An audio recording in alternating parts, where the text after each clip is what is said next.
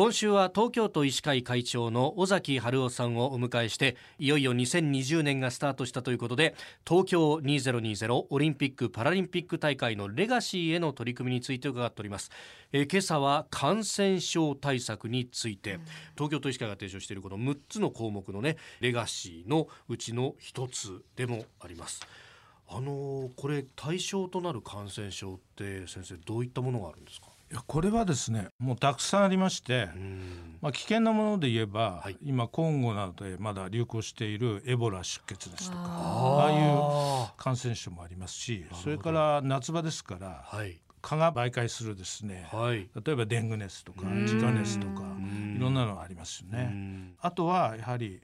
今はしかがですねかなり世界的には流行ってまして、フィリピンなどでは去年1万8,000人ぐらい患者さんが出てそんなに出てるんですか？で600人近くの方が亡くなってるんですよね。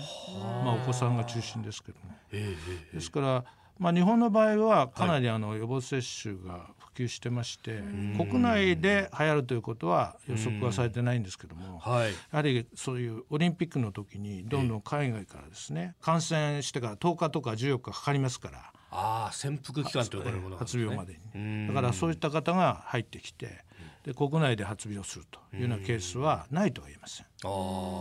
ですからその時に周りの方がなるべくかかんないようにするということが大事ですのでそこでやはりワクチンというのが大事になってくるですね。このワクチンなんですけれども、はい、何種類も打たなくてはいけないものなんでしょうか？いやあのはしかの場合は、はい、はしかのワクチンというのがあるん。ですが、うん、今は風疹とはしかが一緒になって MR ワクチンっていうんですけどもそれを打つようになってますのでこれを打っていただくと同時に今風疹で先天性風疹症候群っていって妊婦の方がですね風疹になるといろんなあの障害を持ったお子さんが生まれるってことが分かってましてそちらの予防にもつながってくるわけなんですよね。なるほど。ですから大会の関係者とか、はい、特にボランティアの方も含めてですねボランティアっていうのは大会ボランティアと都市ボランティア合わせると11万人いらっしゃるわけですけども、はい、結構な人数になりますよね、できればそういう方も含めて、このワクチンを、大会までに打っていただくということを我々は要望してるんですね。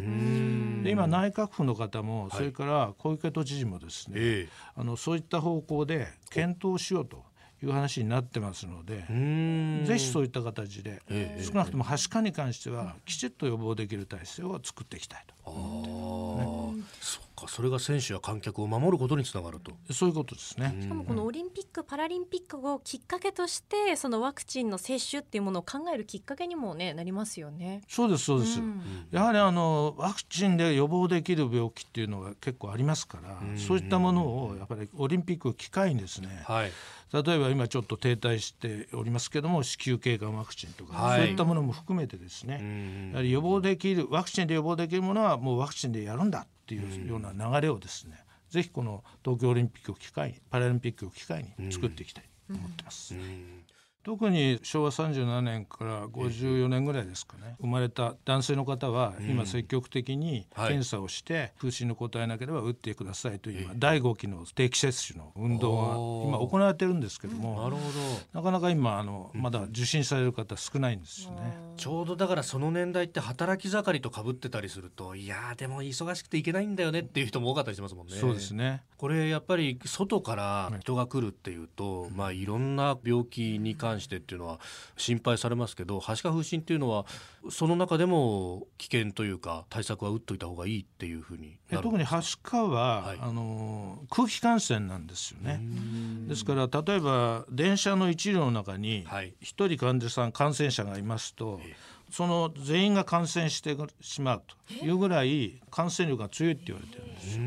ですから特にあのオリンピックとかパラリンピックとか人がたくさん集まるところではですね、はい、やっぱり流行りやすいのでだから特に注意が必要だってことですね。なるほど、えーえー、明日もオリンピックの医療面でのレガシーについて伺ってまいります。東京都医師会会長の尾崎春夫さんでした。先生明日もよろしくお願いします。よろしくお願いします